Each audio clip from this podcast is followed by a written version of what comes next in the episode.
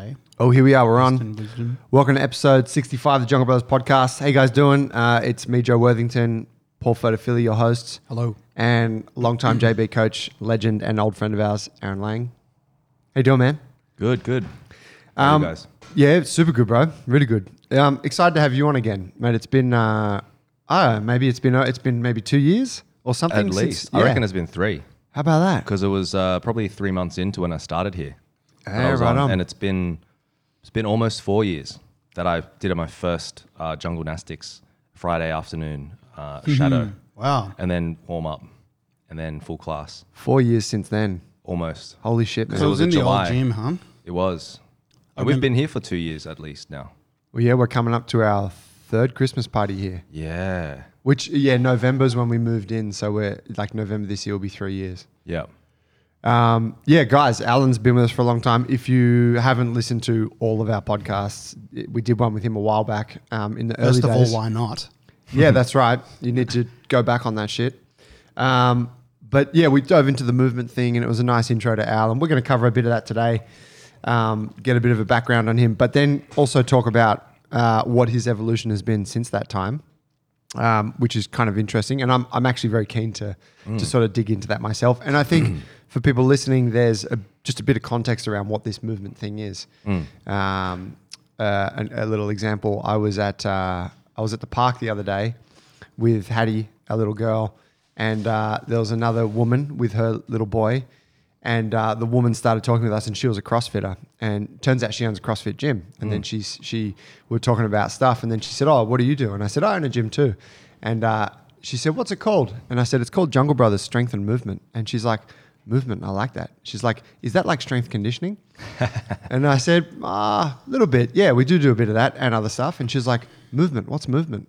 and I was like, "Ah, shit." Big question. I said, "Oh, you know, how you guys do like gymnastics," and she said, "Yeah." I was like, "It's kind of like that," and I did. You know, it More was too, free form, free form version of gymnastics. and specifically m- much more free form version of CrossFit gymnastics because they don't. they they for them gymnastics is essentially any body weight exercise.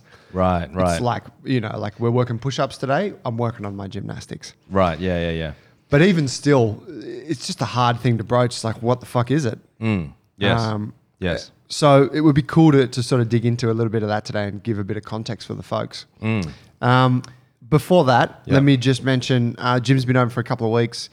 Things are going really well. Everyone's adhering to the parameters regarding uh, COVID 19, which is excellent. Um, no outbreaks. We're clean.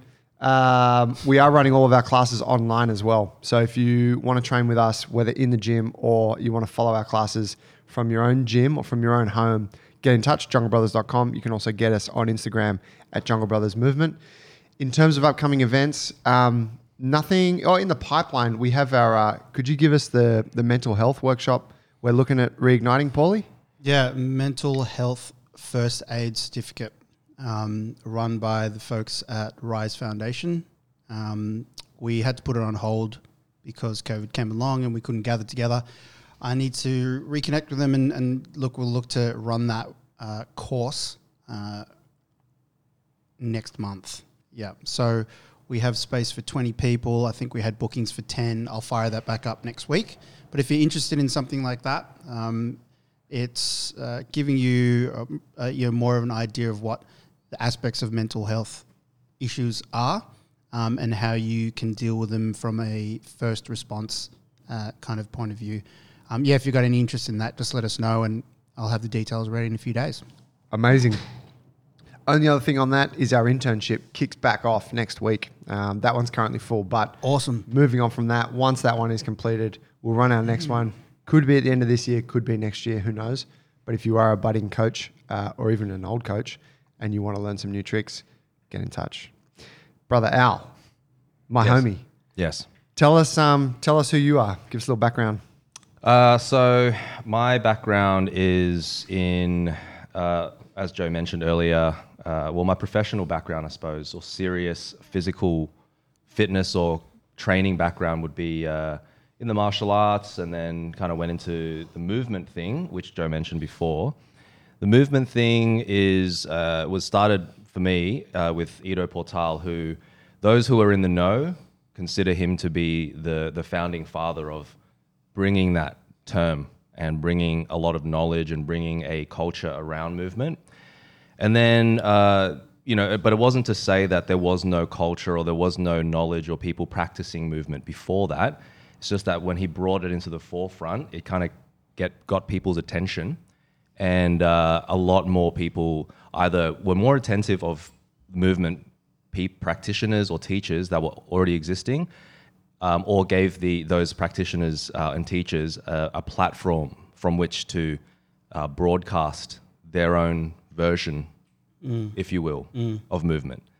So, if I was to describe my start in this quote unquote movement thing with Ido Portal to, you know, someone who's never done it, maybe someone who doesn't train very much or train at all, got to think of it like it's a combination of acrobatics with gymnastics, with strength, with coordination, with rhythm, with perception, spatial awareness.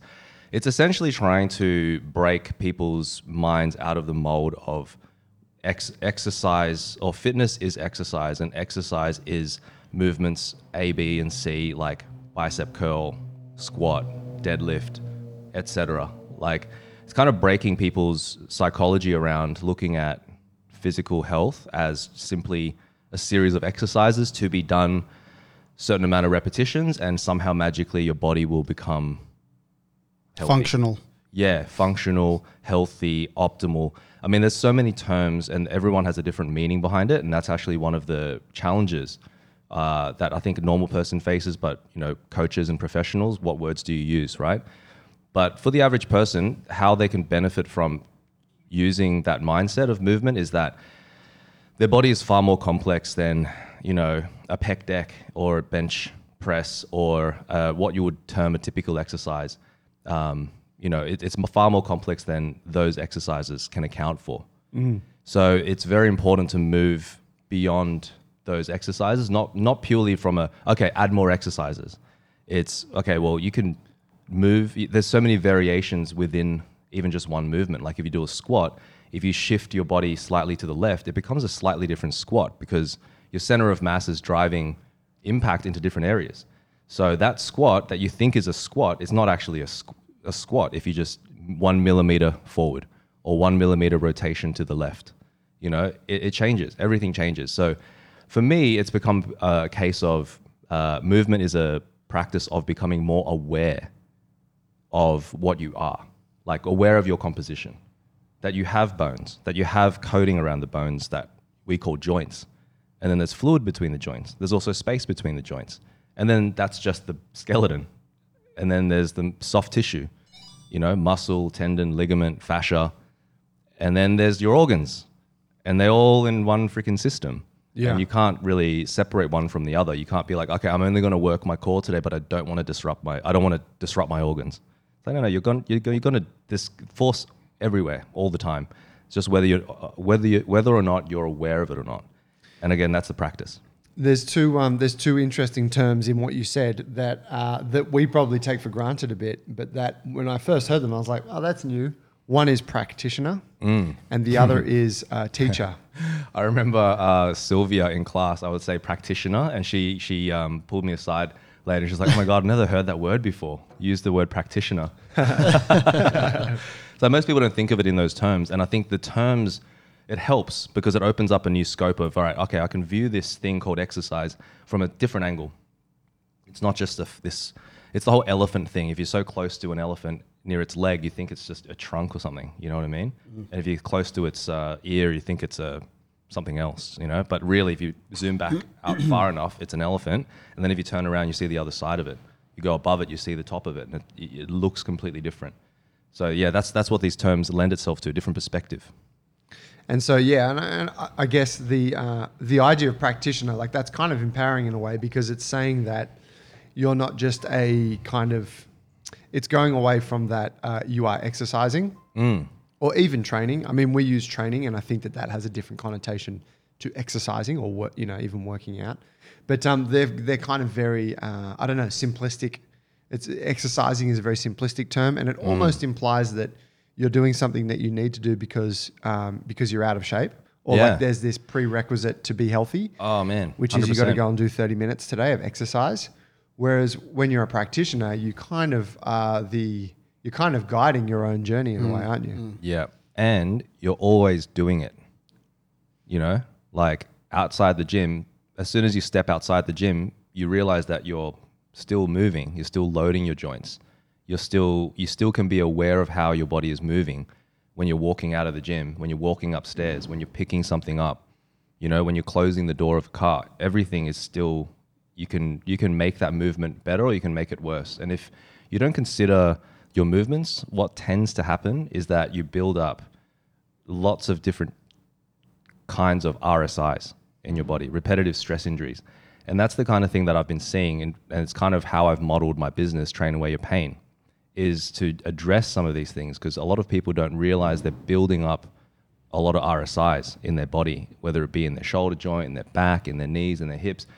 And it's not it's it's it's to do with the lack of movement in general, like the lack of exercise. That's always going to do it. But there's also people who exercise plenty and they still have that.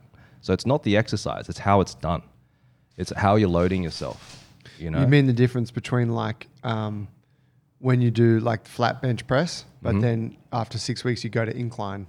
Yeah, that's a that's one really good way of describing it because you're loading the pec and you're loading the shoulder joints and everything differently. I'm actually I'm actually hang, hanging a bit of shit on that idea, but Right. no, no, I'm making a, I'm making a joke based on changing the variation of the bench press you do is not really what we're talking about. no, and it's not enough. Yeah, yeah. We're, we're discussing like actually choosing like different realms of movement, right? Right, and and like I said, like you can you do the same. Just to use that example, like a flat bench, you could actually just change the way that you're thinking about it, how far you go with it, you know, and the timing of the timing of the movements. Like when do you, where do you fire from? When do you fire from? You know, when you lock, when do you lock out? Where do you push from? Do you push from your scaps or do you push from? It, it, it change, everything changes everything Yeah. you know and that's kind of what you start to realize when you actually start studying the movements as you're exercising. I think that's the biggest thing. If you can study the movement while you're exercising even like as, as a like you know quote unquote regular person but even as a high level practitioner that's what we're constantly doing. You know otherwise how do we learn? We just kind of go like oh i've mastered that and then we move on. But you you know you may not have and there might still be a lot there. So your journey, as you mentioned, kind of started with the very much started with Ido Portal, as mm. you, you know, as you said, is kind of considered by many in the know to be the the godfather of the movement, mm-hmm. or you know, this push Yeah. towards us, us, you know, to what you could almost you could call a style of training now. it is a style yeah Yeah. Um, and, you know, we've all had, most of the coaches here, myself included, have had some experience with him along the way. And so there's very mm. much a lot of his influence in what we do. Yeah. And for anyone who's listening who doesn't know him, just go and Google him because you'll enjoy the little journey you go on. yep Um, from from there to where you are now seems to be there's been some evolution that's taken place. mm, yeah Um, what what is that evolution? What's happened? Uh, well, about three years ago, I started. So what happened? Like I said, uh, when Ido came out and uh, made movement more uh, famous, other practitioners started to come into uh, my awareness. So either through social media uh, or word of mouth, and a group called Fighting Monkey came into my awareness through my feed somehow. And uh, some of the movements that I saw really attracted me. So I started exploring that aspect of it instead. And uh, if I can compare the two, so the style of training that Ido promotes is hard style. It's volume. Volume is like capacity, and volume is king. And it's highly coveted and, and sought after by the uh, by the followers of Ido. And I did that for a while. Like to give you an idea, imagine training six times a week, uh, twice a day, AM, PM, 90, 90 minutes to two hours, sometimes more, depending on the program. Uh, that was kind of my life when I was working in my previous job before I started working here.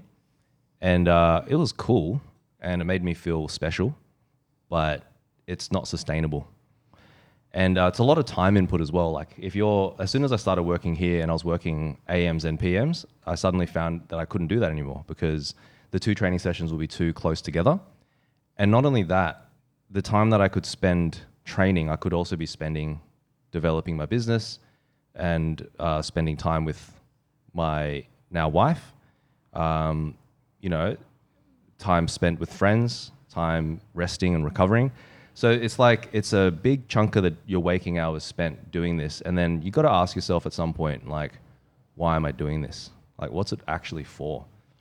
And um, for me, bef- as soon as I left my old job, the role that it played was no longer it was no longer required because the job was such a weight on me at the time that I needed an escape and I needed I needed a mission and that was my mission and my mission actually was to get out and start working in the field and I did it so I didn't need it anymore.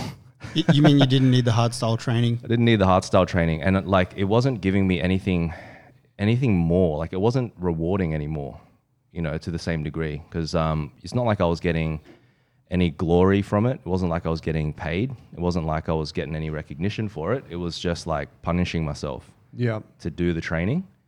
And at some point, you got to ask yourself why. Why am I punishing myself? So after that, I was just like, you know what? It doesn't work on so many fronts that I got to start doing something else. And uh, luckily, like I said, uh, Fighting Monkey was already in my periphery as I was coming to the tail end of my journey with Ido. And um, once I attended the first workshop in Brisbane, it was like pretty. It was like it was like what I felt in the beginning with Ido, like just mind blown, like a new perspective.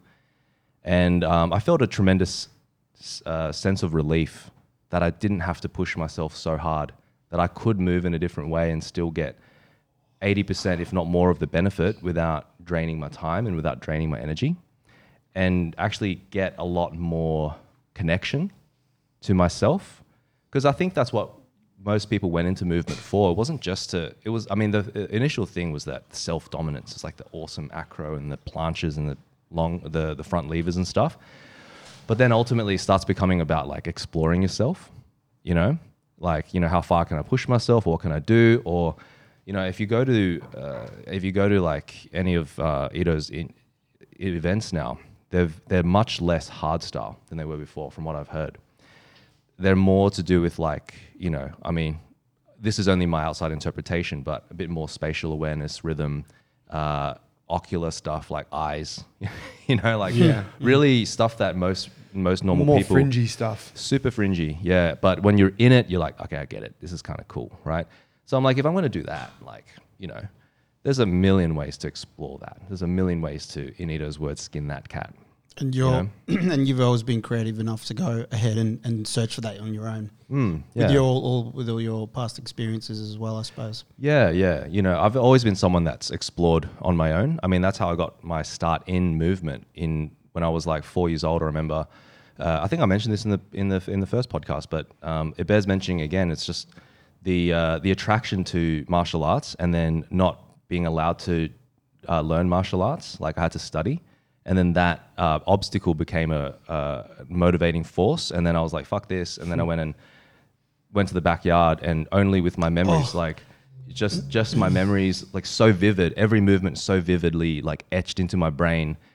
And i just i just practiced it until like I, and it was all feel. It was all like okay use my body my proprioception my body awareness and then use the shadows a little bit and then use the feeling as like is it does this feel the way that it made me feel when i saw it? Does it feel the way it looks that question itself is already like it already teaches you a lot You were four, i was four yeah and you were or less. practicing martial arts in the backyard like that. yeah Wow. Yeah. How cool.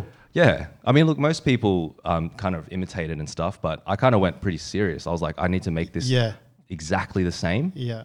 And uh, yeah, and that was that was how I developed myself um, as a as a martial artist. So when I like I wasn't allowed to train throughout my whole um, upbringing. It was only when I was 18 and I had my own job. Well, I had, yeah, I was working and I had my own money, and I was at uni. So like it was the the capoeira class was like right next to where my uni was. So Yeah. that's when I started to actually learn it formally. But because of my my background, you know, like I was able to pick up moves so quickly because I could, you know, I could just break it apart pretty pretty quickly, you know. Did you not do some breakdancing or dance, uh, like performance stuff at school as well? Yeah, yeah, I did. Yeah. I did. So uh, high school, that was when the internet had- was in its infancy, and uh, dance videos were popping up in my feed, like the really crazy robot dances that I think I don't think I'd never seen before, and I don't think peop most people had ever seen before unless you're in the scene, and it blew my mind. And that was my so Bruce Lee was my first idol, and then David Elsewhere was my second idol. David Elsewhere was a guy. If you look him up, David Elsewhere, 2001. Uh, there's a talent show where he's like wearing this orange, um, orange long sleeve T-shirt, a long sleeve shirt, and he's doing the robot dance, and it was like I just copied him. So I did the same thing I did with martial for martial Oh, arts cool. Yeah. with dance, and and I did a performance um, yeah, at school with that. Um, so I'm, I was very familiar with the martial arts and dance even before I started capoeira, which is why I think I chose capoeira because it's a combination of the two, and I think it's why I was so good at it because I I knew how to how my body should move in the context of both. Whereas um, if you're a martial artist stepping into something like capoeira, and for, for those of you who don't know, capoeira is a Brazilian form of martial arts, bit of dance, bit of um, fighting, and That's and what people music. think of when I tell them I do jiu-jitsu. All right. Oh, that's the the dancing one. That's the breakdancing one. um, yeah. So uh, if you're if you're a pure martial artist, if you've done like Krav Maga or like karate or something, you go into capoeira. You're more more than likely gonna um, be very stiff because you're kind of stuck to that rigid like okay I've got to be protective and combative and then you're very stiff. And if you're a dancer like a ballet dancer or a contemporary dancer, you tend to be very soft and willowy, and then you lose that combative edge that makes capoeira capoeira. But for me, because I'd done both, I knew I had a sensitivity for it. So I had eyes for it, if that makes sense. And so uh, when you develop body awareness, you develop another set of eyes where you can see it because you felt it. And uh, unless until you felt it, you can't see it.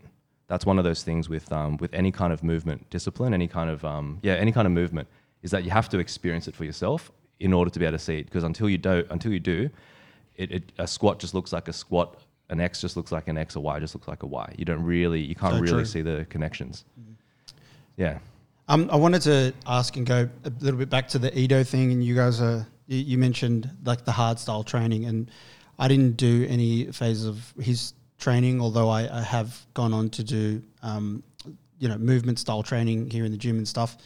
Um, but uh, is it all hard style training? Like for people who are listening to this podcast and it's the first time Mm. for them to hear about it, it it's not all hard style training. Mm. Um, you mentioned, but uh, they do some other creative stuff and there's dance aspects and stuff. Mm, Um, and that I guess is all within the scope of movement. So Mm. it kind of takes on anything that is whatever it's it uh, anything that involves moving the body and, and, and controlling it. But Mm. is it that when you um, when you pr- prescribe to, to to doing training underneath the founder, or, or you said the founder, uh, Ido, um, that the the first phase of, of training is really hard style? Like, is it the Mm. same then as it is today, or is, is That that, kind of how know. they blood people or something like that? Because Yeah, I kind of see it like that in a way. Probably, I don't know what it is like now, but it was. It, it, it's kind of like uh, if you want to be in the circle, you got to get through the gauntlet.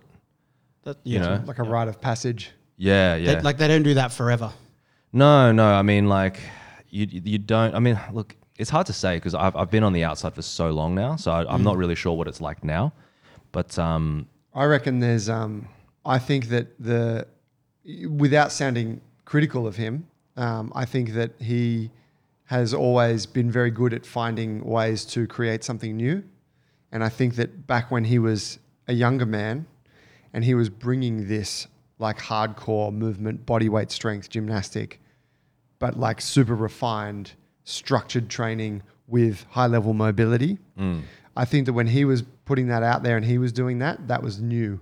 Mm, and that was mm. a lot of what we fell in love with. yeah, yeah. And then now that and the locomotion stuff. Was Yeah, like the a movement with like strength. yeah, Yeah. and it was, and it made it built muscle, like it made Yeah. Mm. you strong, you looked strong, and it became a, you know, and it was like that's why his people were seen as like beasts, and Mm. so that kind of attracted more people who aspired to that. Yeah, yeah.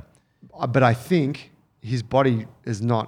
He's probably not doing that style of training anymore because you can only do that as a young man, Yeah, yeah, yeah. and It burns you and, out too. And it's also it's also now semi-mainstream. yeah, yeah, yeah. So he's had to find a new. Uh, he's had to recreate and going into that more al- like very alternative, very much down the rabbit hole kind of nuanced Yeah. elements of movement Yeah.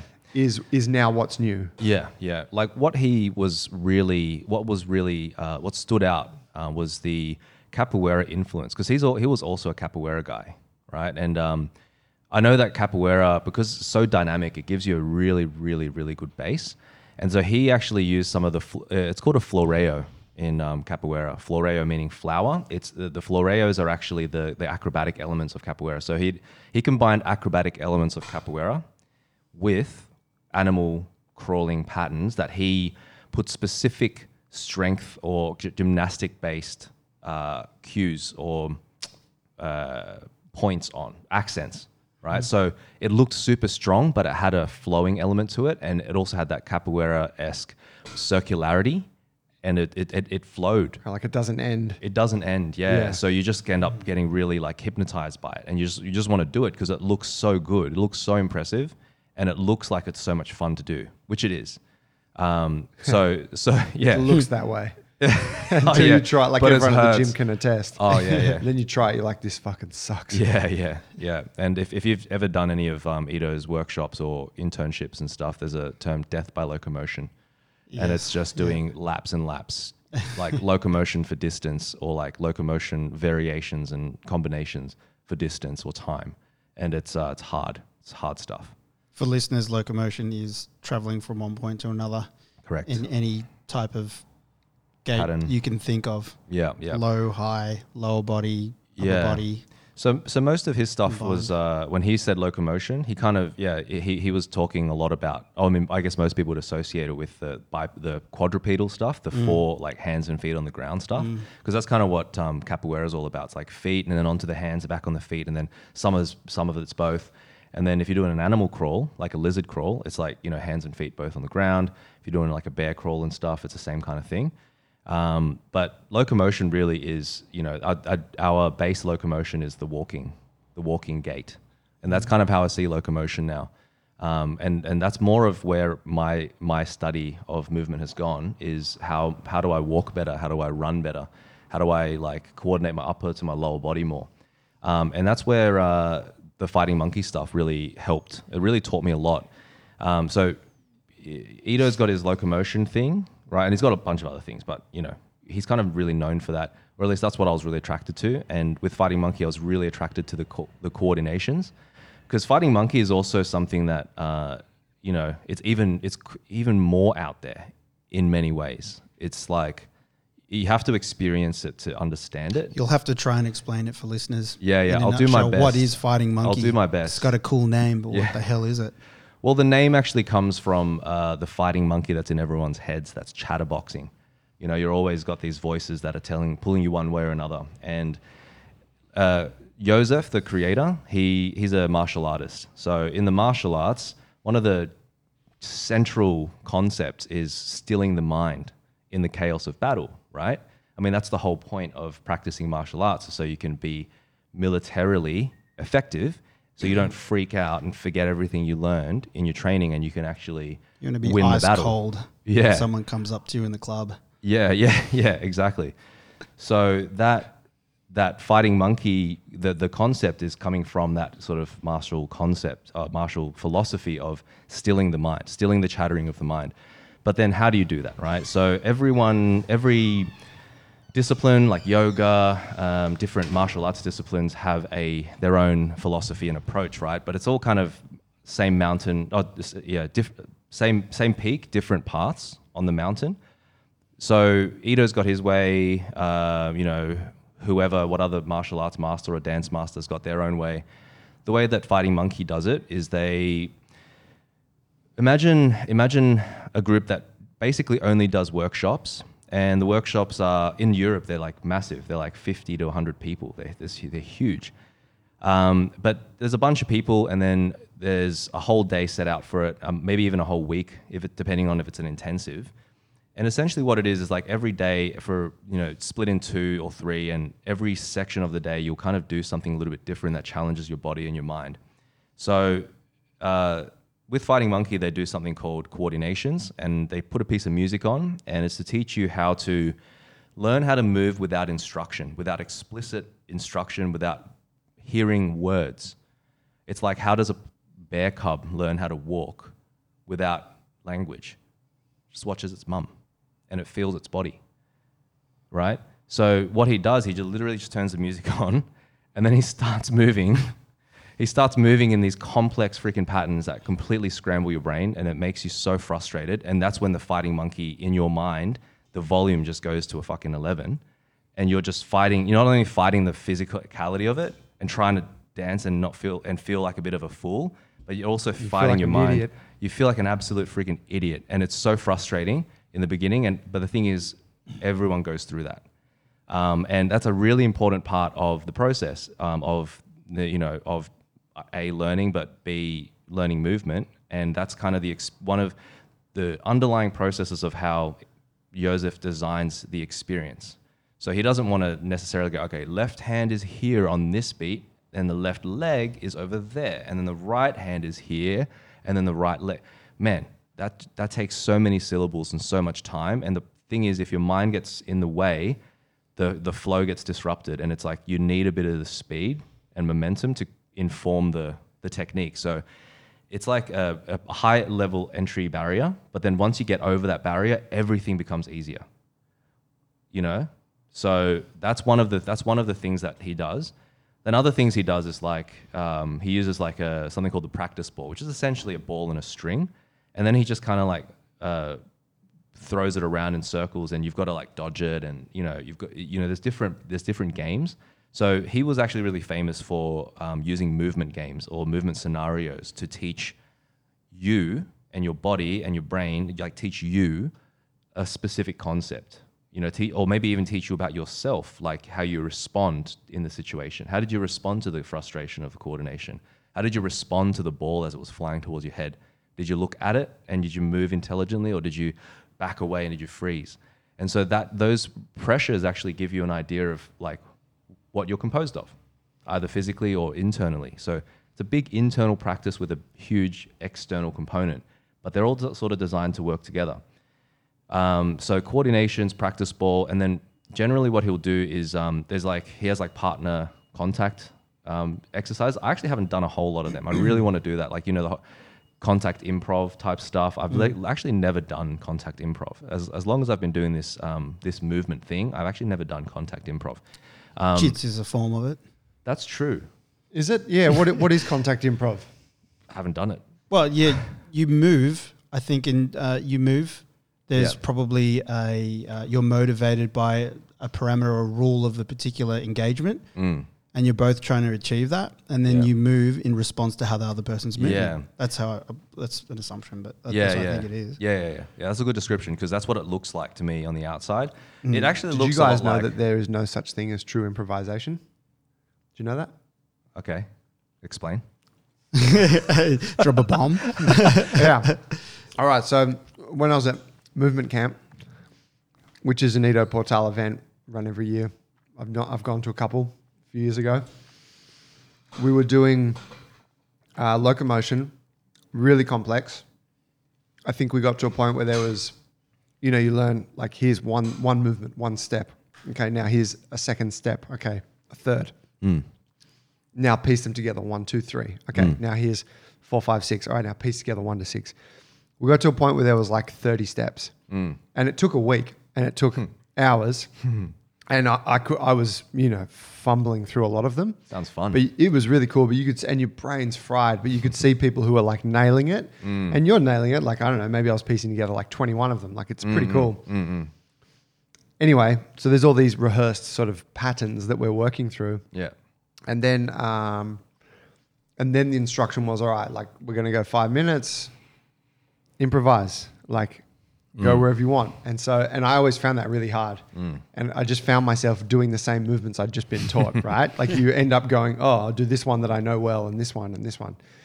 And I asked the question because you know you look at people who are improvising, and I'm like, fucking hell! Like it looks like they are truly flowing mm. without any thought of where they're going. They're just going somewhere all the time.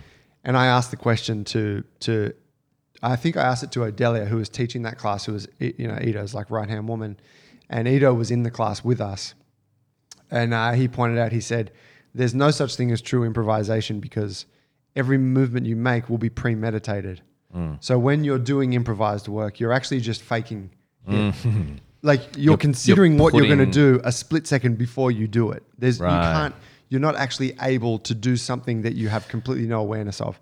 So I think this is where the practice ball chaos comes in with Fighting Monkey because they they love exploring that stuff as well because their their background is martial arts, dance, and athletics, right? And when you go to like high level dancers, right, especially ones that are more of contemporary flavor, they tend to want to break boundaries. They want to break the rules of dance. Like for example, you look at ballet; it's very rules based. It's very very little improv, I would say, compared to other dance styles. You know, It has its culture. It has its movements. Its postures. Exactly, exactly. But um, new dance styles, like contemporary dance styles, tend to want to break the rules. What are the conventions? How do we break them? Or, or even more, how do we move and in, move with music or move or dance in such a way that doesn't even consider that there are rules, rather than oh, I'm dancing to break that rule because it's a it, it's a different intention completely. So, uh, you know, like that's where the the practice ball comes in because you know if you're on your own, you probably will consider your next move because you have complete control of the space. But in let's say in jujitsu, that's really quite improvisational in in a sense because you don't know what the what especially if you never rolled with your partner before. If it's a new person, like you're improvising, you're res- you're being very responsive. You kind of have your game because there's a there's a there's a there's a there's a point that you want to reach. You want to submit the guy, Mm. you know. But there's but there's like a there's there's a bit more improvisation there, only because of the fact there's an external force that you can't control that you have to respond to. So the the the, the like for example the stick game with Ido, where you got to pass the stick and you got to stay within the you know about two inches from the stick, and you don't know where the stick's going to move next because it's being held by your partner. The practice ball being held by your partner, you don't know where it's going to go. That kind of stuff is kind of it's pretty next level for a regular person because it just looks like you're, you're playing around, which in a, in a sense you are. Um, but it's actually trying to uh, explore improvisation from a from a different perspective, and that's actually one of the things that Jozef. I remember in one of the workshops he was saying like, you know, like let's do a, let's do some kind of improv kind of thing, and he he stopped us at one point. He was like, you guys are you guys aren't you're very stiff. You're not really you're not letting yourself do anything new.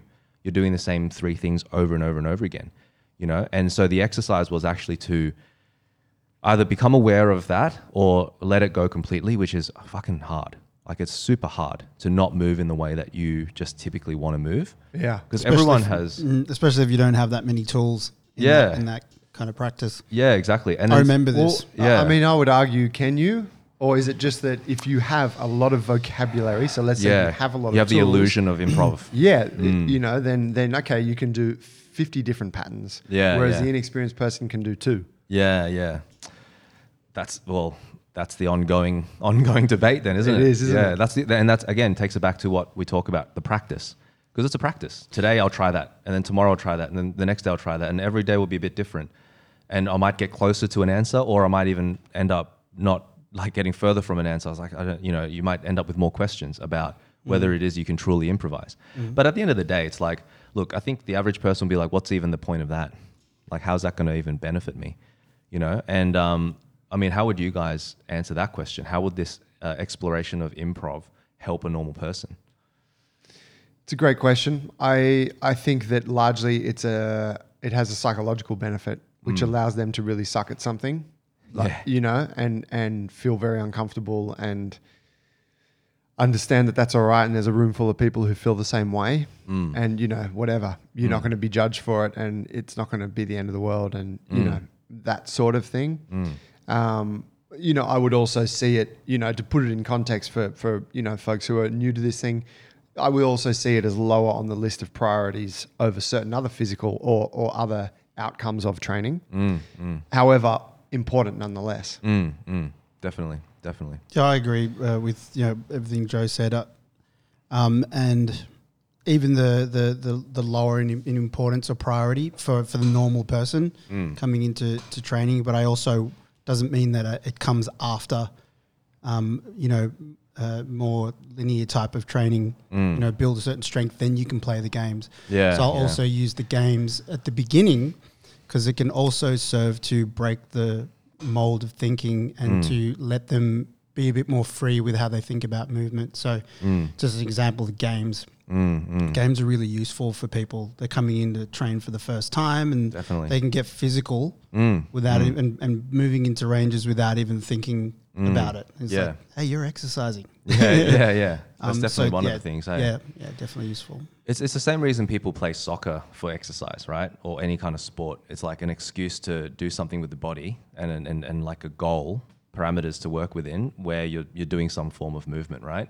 So I kind of see it almost like is like, you know, your linear training, your structured training, it's building a foundation or it's uh, maintaining a foundation. It's kind of like taking a car into the shop and then you need to test and pressure test that car. You need to pressure test that vehicle in something.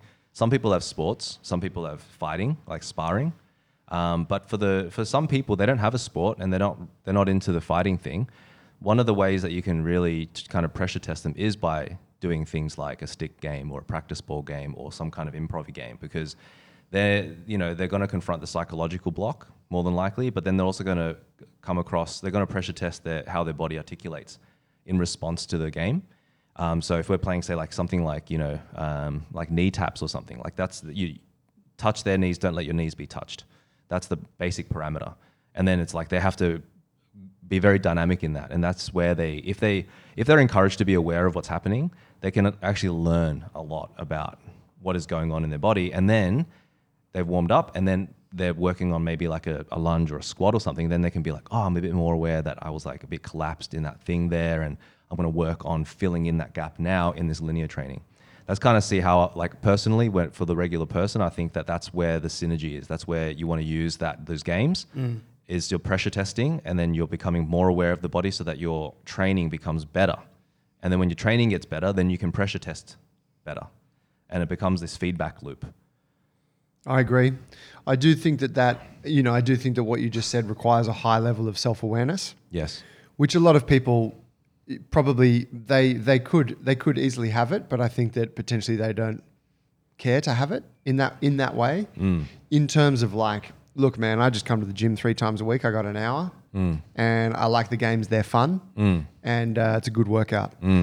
And Yeah. and I think and I you know so that would be ca- you know different to that right like they're not they're not using it as a tool to analyze Mm. or self assess. But I also I'm like that's fine. Like if that's what it is for you. Oh yeah, yeah, definitely, definitely fine.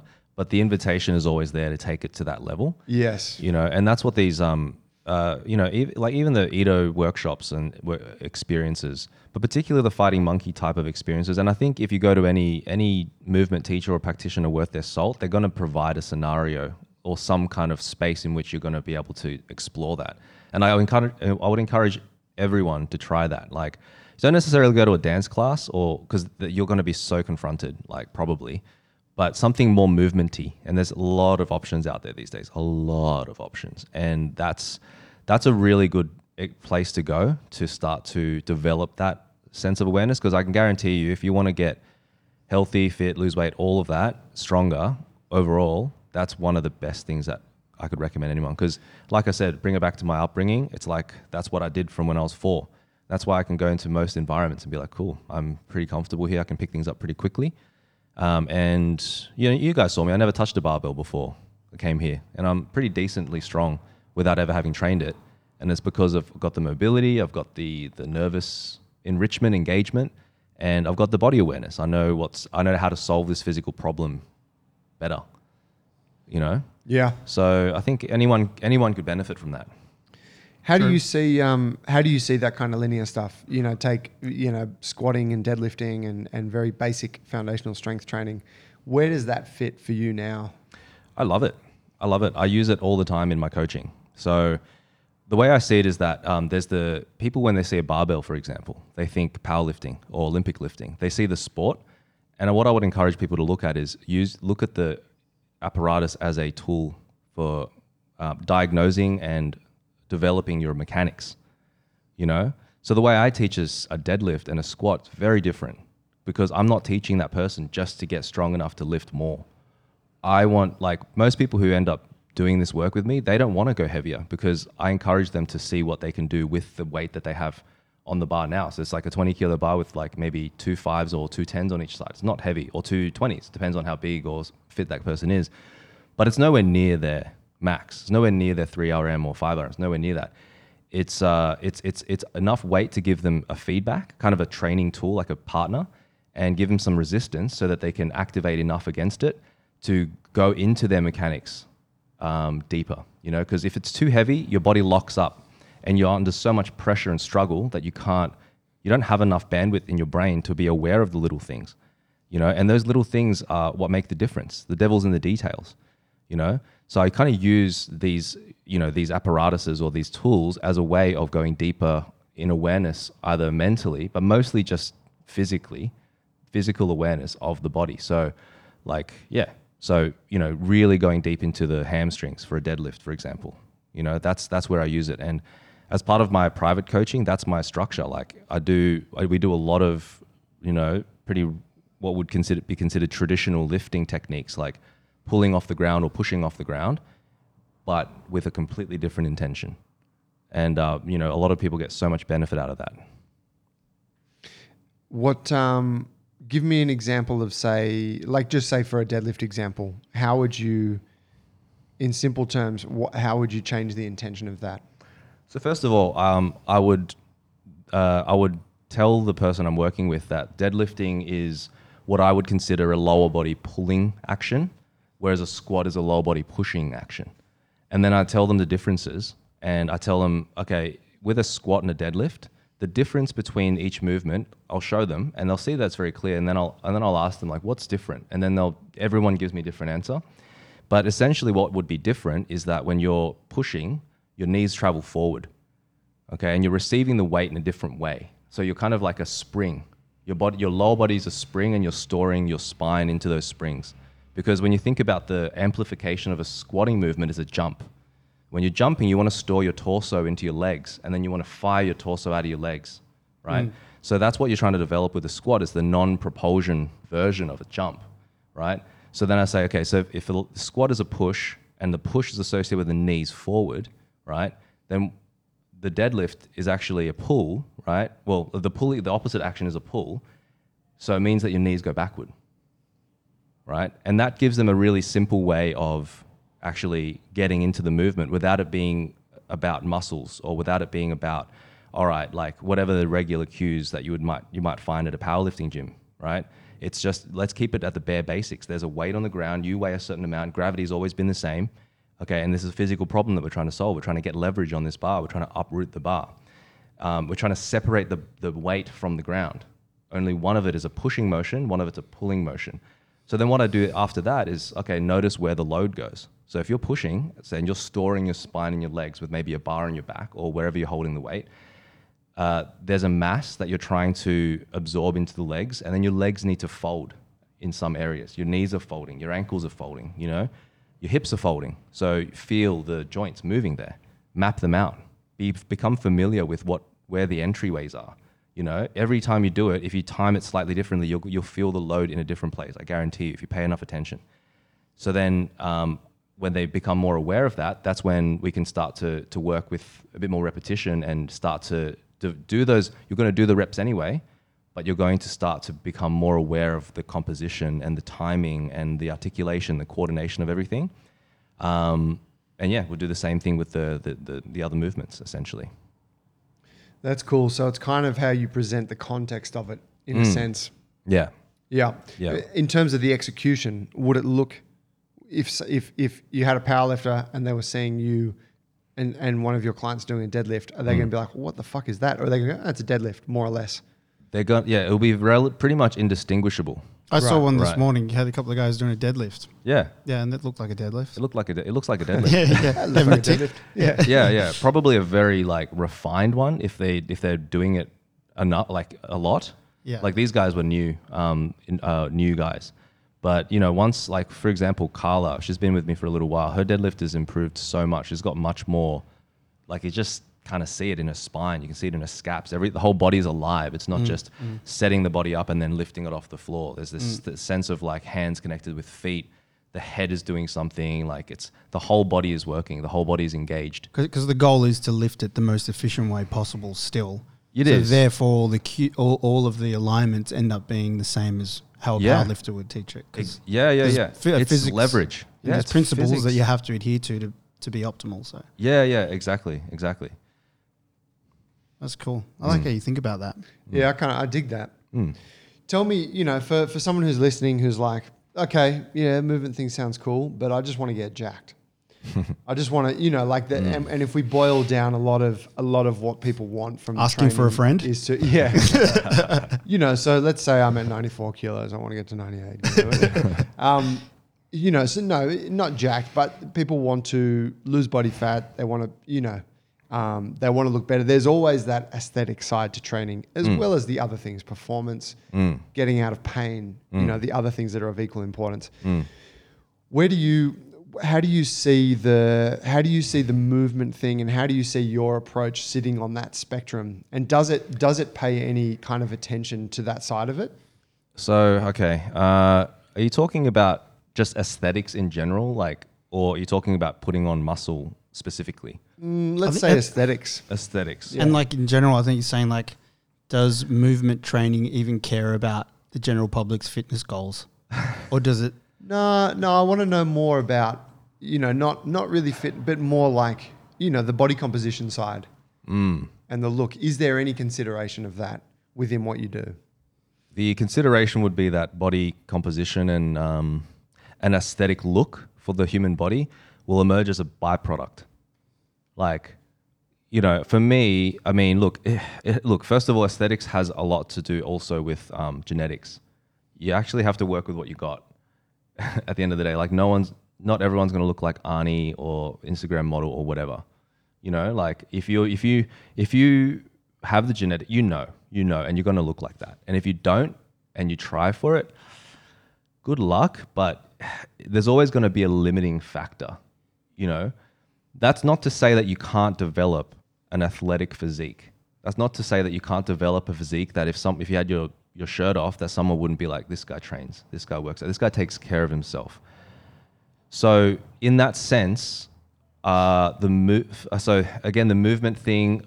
The way I see movement is more of a study of biomechanics, right? And the biomechanics of fighting and and fight and flight, right? So like combative mechanics, but also locomotive mechanics. That's where our that's our bodies were born from that. You know, if we didn't have the ability to run or to fight, we wouldn't be able to survive. Survival was number one. And our bodies haven't forgotten that, thankfully, right? So we've got to address that, right? So my assertion is that if you have great mechanics, you can put on whatever muscle you want more easily because your system isn't blocked. You know, so and when, what I mean by that is what I notice a lot is that a lot of people cannot throw, either throw a punch or throw a ball. And that's a big problem. That's a huge problem. And I'll tell you why. If you can't throw a ball, it means that your shoulder cannot handle acceleration. It can't handle the whip and it can't handle speed, right? Because um, a throw is actually a rapid projection of, uh, of an object, either your, your fist or something that you're holding in your fist, and transmitting the force into that projectile into a target, right? So either throwing a spear or rock into a target, or you're throwing your fist into someone's body, whatever. If you can't do that, if you can't throw a ball and project it, it means that it, it says a lot about the health of the tissue around the shoulder. So you probably don't have stretchiness. That's a problem. You're gonna everything's gonna be compressed there.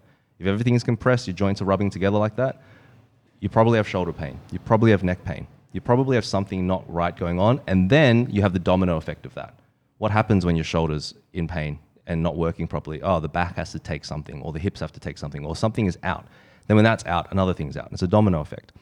So if you have a good ability to whip the arms and whip the legs and whip the spine, that's your whole body, right? If you, if you can whip all of that, it means that you have a great uh, open channel through which force can travel. And that's actually, for me, the fundamental study of movement is the study of force moving through the body, right? If you look at the Tai Chi practitioners, they're, they're doing their, their forms and stuff. When they say Chi, I think Ki, I think kinetics. And, um, and the thing is, that's actually, I mean, from the outside looking in and from my study that's what i that's one of my interpretations but i know that you know traditional chinese medicine there's so many different arms and so complex that there's more things but from a physical perspective from a kinetic expe- perspective it is all about the circulation of kinetics kinetics mm. right? So and and throwing a ball or throwing your fists is a, is a study of generating kinetic energy and transmitting that force through a channel through your spine, through your arm, and out of out of your hand into an object. And then evolutionarily, you can turn a rock into dinner, which other animals can't do. And that's one of the things that gave us our competitive edge. We turned rocks into dinner, then we turned rocks into spears, and then spears into arrows, and arrows into firearms, and firearms into missiles. It's like this.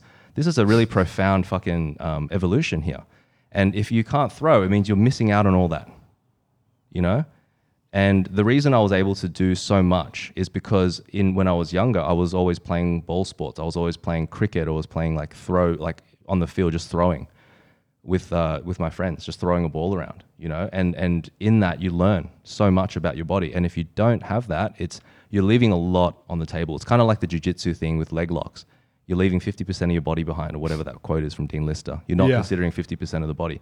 That's a big part of it. And I think I would encourage anyone that's wanting to put on mass. So take it back to the mass question or like aesthetics. Yeah, how many times do I have to throw to get big? quite a bit. It sort of depend on depend, depend on where you are, but you, ne- if you if you throw more, uh, you'll clear you'll clear your shoulders out. You know, I, I do a lot of like arm swinging type stuff and and throwing. Like you've seen the speed tools that I use. Um, this the coordinations are a big part of that is arm swings There's a lot of throwing in there, isn't there? super amount of throwing. And it's like, if you don't play a ball sport, doing coordinations, the fighting monkey style coordination is one of the best ways to get a shitload of reps of throwing in. Seriously. You play one rap song and you do like 100, 100 at least reps of a throwing pattern, depending on the coordination that you do. And um, yeah, like it's, uh, it, it's, it's going to develop all these other things, but it's mostly for me it's developing that connection to how to generate force how to generate kinetic energy and then how to channel that energy through your body and allow your body to channel it if that makes sense and then when you've got that open channel my assertion my speculation is that you're probably going to find it easier to to load muscle on that structure and keep it you know you might not be a bodybuilder but you probably have a better chance of you know but then also the you know of course genetics plays into it and all that blah blah blah but But so you're very much saying it's yeah, like it's a it's a mechanics piece first, and mm. then the building of muscle or the, the changing of body composition comes easily at that point. Comes a, bit easier, yeah. Yeah. depending on other genetic factors, et cetera, et cetera. But I found personally, for me, having done a lot of the speed tool striking type stuff, the the the, the strength work, I, f- I f- I just found that it, I could just feel the the muscle like growing a bit more, if that makes sense, and then like the the striations of the muscles like taking on like they're leading the right shape, if that makes sense. When you look at your, your, your body in the mirror, you just kind of see the shape. You just look in shape, the in shape look. Does that make sense? Yeah, kind of, but different to the in shape look for the guy at Bondi Beach with the little legs and the big upper body. Yeah, yeah, yeah. But but yeah, looking looking through that lens of like, you know, like true strength and actual capability and and all of these different things that are kind of embodied in what you're talking about. You can see a difference. Yeah, yeah, exactly, exactly. But again, with the aesthetics question, it's like, what aesthetic are you chasing? You know, that, there's, that's a whole other question. Well, that's right. It's a bit it's a bit uh, subjective, isn't it? It is, yeah, yeah. And then why as well. But yeah. I get. I guess I asked that because you know, say with our approach at the gym here, it's it's um, you know, strength and movement, right? So mm. movement's obviously a big thing for us. Mm. However, we also we've never wanted to be just that, mm. and there's a side of the movement thing that that you know I feel is like. Like we were talking about, where it goes really deep down the rabbit hole, which for me, I'm like, I'm not that interested in it. So I might go to an event or a workshop or something and I'll go down the rabbit hole for that period of time. But then afterwards in my own training, I'm like, I like to just do some strength stuff and Yeah, yeah, you know, yeah. like I like I like the Ido Portal stuff of ten years ago. Mm, Right? And we've had this conversation before, um, and you kind of find your groove, right? But so you know, and I and for a lot of people that train with us, and I'm guessing people that are listening too, you know, they hear this stuff and they're like, well, that that sounds really cool, but you know, man, I got I got the kids a few days a week and they got to go to sport, and I train two or three times, so. Mm-hmm. So where's it at? Like, you know, I want, I want to, I want to look good, and I Mm. want, and I want to feel good too. And so I guess it's trying to um, just give a bit of context around, like, all right, well, how do you, as someone who kind of, you don't have either the the the care to, or, or the desire to, rather, or the time to jump into this thing wholeheartedly. However, how is it still relevant for you in a little, in a, you know, in a way? So what, how's the movement thing relevant to that person? You mean? Well, Or- yeah, yeah. That's kind of that's kind of what I'm getting at with that question. oh look if that person's not interested power to them you know like that's that's their life you know i wouldn't force it down their throat like i think uh, there's so many benefits of everything but if the person doesn't want it or value it or see the value in it in that moment in time that that's fine you know like it's um it's it's it's not something that like i personally feel i have to be evangelical about anymore i i was at a time believe me um but I think we all have been. yeah time. yeah yeah yeah because it's the passion it's the energy it's the the mo- the you know And when you're doing it, I remember when you're talking about like when I was doing it as online training, I was like, how could anyone ever want to do anything else? like, Yeah, what- totally, What, do totally. you mean you don't want to dedicate four hours of your day to training? Like, yeah. what could be more important? Yeah, what's wrong with you? Yeah, Yeah, and you get a bit angry. You're like, what the fuck? Yeah, You people know? don't get it. Oh I yeah, remember yeah. that. I remember that. Oh, dude. Remember that? Yeah. Yeah. yeah, I remember having that attitude to a couple of friends, and they pulled Mel aside, and they're like, "Hey, is, is Alan all right? It's in a cult. He's a bit angry because you're That's just so crazy. evangelical about seriously, and you don't even realize. You don't even realize. So But but when you come back to the original kind of trying to define what movement was, Mm. you started before and we were saying, okay, what's the Ido movement thing? And before we said it was a hard style of movement, Mm. you said you described it really well, and I always find it very difficult to to, to define it in a couple of lines. Uh, and it was what did you say? Um, uh, it's it's built study of- a study of body awareness. yeah, body awareness So- or kinetic energy. Yeah. Mm. So the body awareness thing, I think, is is is true Mm. of someone who goes deep down the rabbit hole, or the example that you're saying of the person um, who is just wants to train and they've only got a couple of days a week and they don't really want to uh, engage in a, in a on a high level. Mm. I think that's the part of the movement that we build here, which is no matter whether you're in here for the two or three sessions that you can get in your busy life or not, you walk out of here and you're trying to build an awareness in the other 23 hours of the day and every day of the week type thing. Mm. I know, um, yeah, for a lot of people, exercise is you just go there and then you go and you switch off and you just fucking do whatever you do for the rest of the day. Mm, mm. So I, I feel like, and I listened to, you know, the conversation and, you know, I know that that happened for me at some point where it was like, I just, you know, I'm going to the gym or I do sport. I play soccer three times a week. And then it was like, okay, I'm at work and how am I moving? I change my footwear. How am I standing? You know, is my jumper on on a cold morning or is it off? And then I, you know, went through a phase where I'd always have a t-shirt on at 5 a.m. in the morning to wake up. And, uh, you know, it's just like becoming more aware of the physical aspects of my body, which I just didn't think about at all. Mm, mm. So I think in terms of that, which was like the original kind of, if you were trying to distill what movement is, because at the moment we're trying to explain, oh, what is fighting monkey, and there's mm. all the conceptual stuff, Yeah. and then at some point you said, because fighting monkey is essentially uh, martial arts, dancing, and mm. something. And, yeah, and yeah. Martial arts, dance, and uh, athletics. yeah, so you got the description of what it is from the outside, and then mm. you've got what is the, the essence or the, the concept of it. So I think the concept of movement is relevant for every single person in Yeah. that awareness thing, maybe. Yeah. But how you practice it, and you know whether someone's doing it this way or that way, Yeah. whether they've gone off on a tangent or, or not, is Mm. is less relevant to everyone. But Mm, mm. is that- And and I think this might be a conversation for another podcast, but I think that um, my m- what I'm more interested in is what are people more preoccupied by in their lives that makes them not interested in this stuff that we we know to be very important. Stock market, Yeah, that's it. Yeah. Well, yeah, I Keep going. I mean, there's yeah, Trump. Tru- well, there isn't just that like sort of political terror that the media is, you know, whatever. That's a whole other whole other conversation. But I think from a general like personal perspective, I think from because my previous job was in in um, finance, so and I didn't have a financial background. I was pretty shit with my own personal finances. But that job taught me a lot because I also wanted to get out of there. So I was like, I've got to get my shit together. And then once I finally got all the tools together to do that, I felt this weight lift off my shoulders, and suddenly I had so much more room in my brain and my energy to focus on other things. And because I got through that, I can see that, um, especially because I'm teaching people about this, and I can tell when I talk to some people that they're not, they think that they want exercise, but I can see they're preoccupied with other things.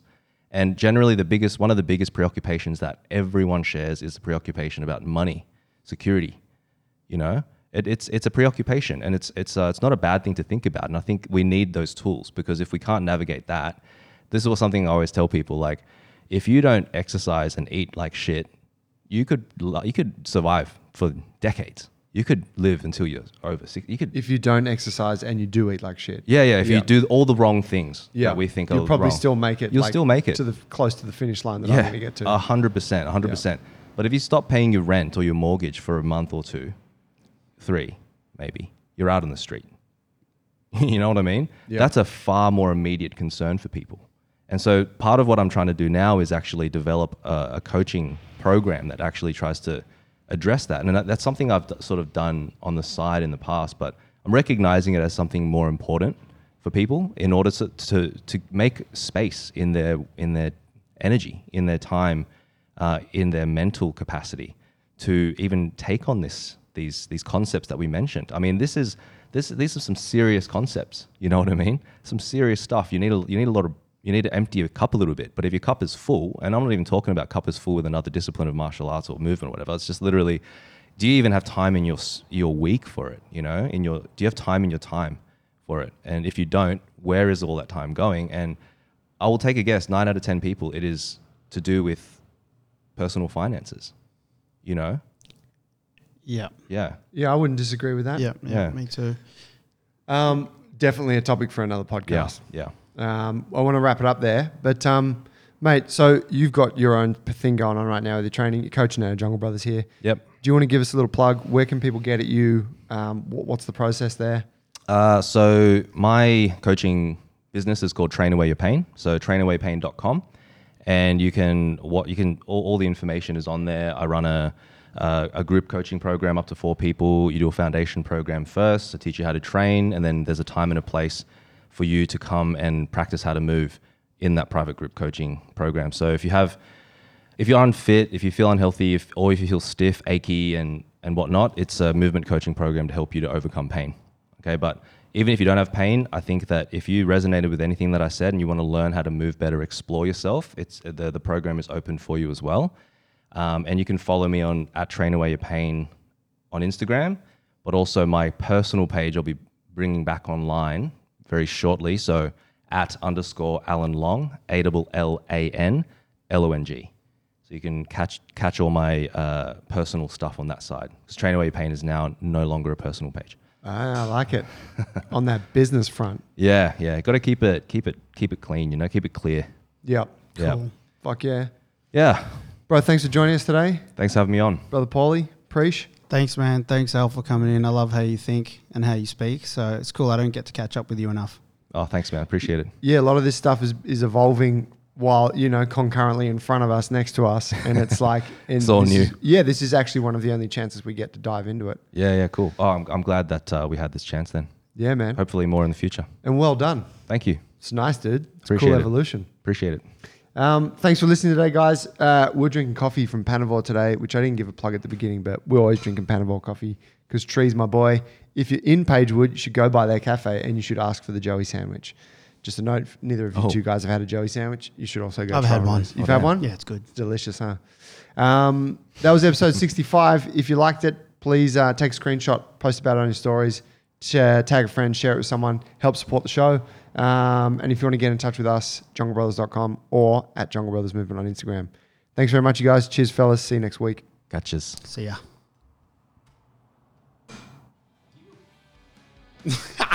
uh, cue generic music.